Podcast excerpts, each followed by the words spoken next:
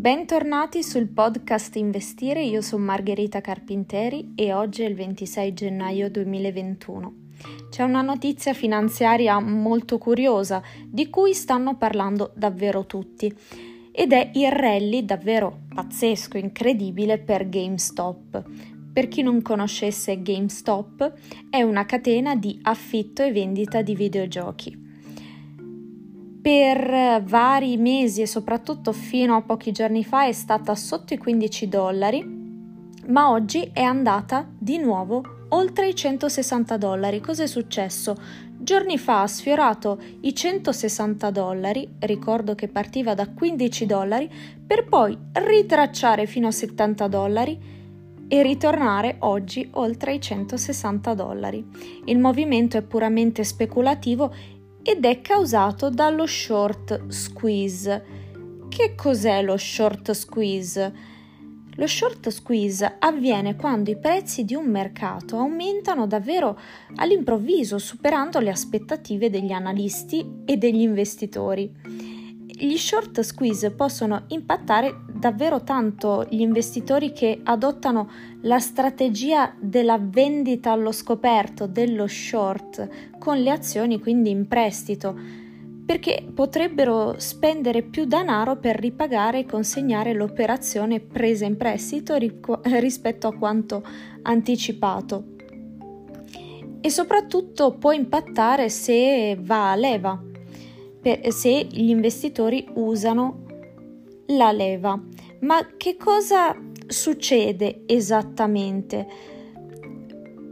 I trader che fanno short selling vengono, possiamo dire, spinti fuori dal mercato perché i prezzi salgono rapidamente e quindi questi trader short cercano di chiudere le loro posizioni short ma proprio velocemente per ridurre le perdite e questo ovviamente causa un aumento, delle, un aumento del valore dell'azione sempre più alto. È avvenuto spesso con Tesla e adesso sta avvenendo con GameStop. Un altro motivo della crescita di GameStop è Robinhood.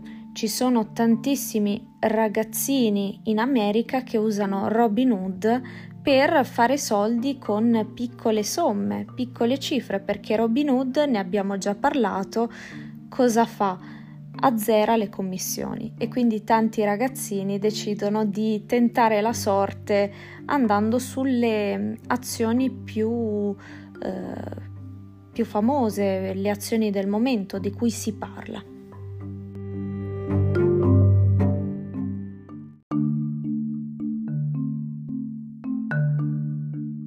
Torniamo a parlare di azioni cinesi.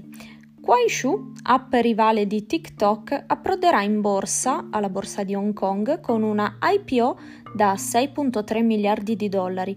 Il valore totale della compagnia salirà ad oltre 60 miliardi di dollari. È sicuramente una notizia molto interessante.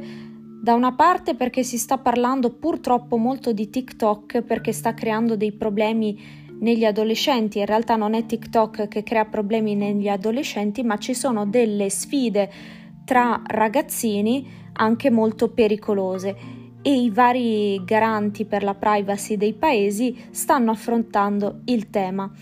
L'altro motivo per cui parliamo di Kuaishu è che il suo approdo in borsa sicuramente sarà anche un, uh, una prepista per TikTok.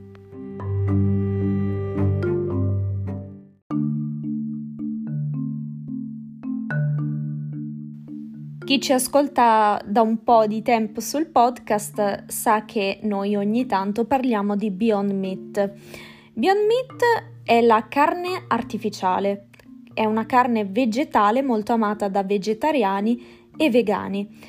Oggi è andata oltre il 30% in giornata, nel pre-market è arrivata oltre al 40% per poi ritracciare di qualche punto a seguito della notizia di una partnership con Pepsi. Entro l'anno le due aziende lanceranno i loro prodotti alimentari sostenibili. Questo è un argomento molto importante sia dal punto di vista etico, sempre meno persone sono disposte a tollerare gli allevamenti intensivi e quindi i maltrattamenti nei confronti degli animali, ma molte persone non sono più disposte a tollerare certi antibiotici che vengono usati appunto anche negli allevamenti intensivi e che quindi sono molto pericolosi per il corpo umano. Ritorniamo a parlare di SPAC. A gennaio le SPAC hanno raccolto più del 70% del capitale di tutte le IPO, quindi di tutte le quotazioni tradizionali. È un trend in crescita anno su anno. Nel 2020 sono state 26 le aziende dei settori della tecnologia e della mobilità quotate tramite SPAC e attualmente la capitalizzazione di mercato totale di queste aziende supera i 100 miliardi di dollari. Io vi ringrazio per avermi ascoltata anche oggi e vi do appuntamento al podcast di domani.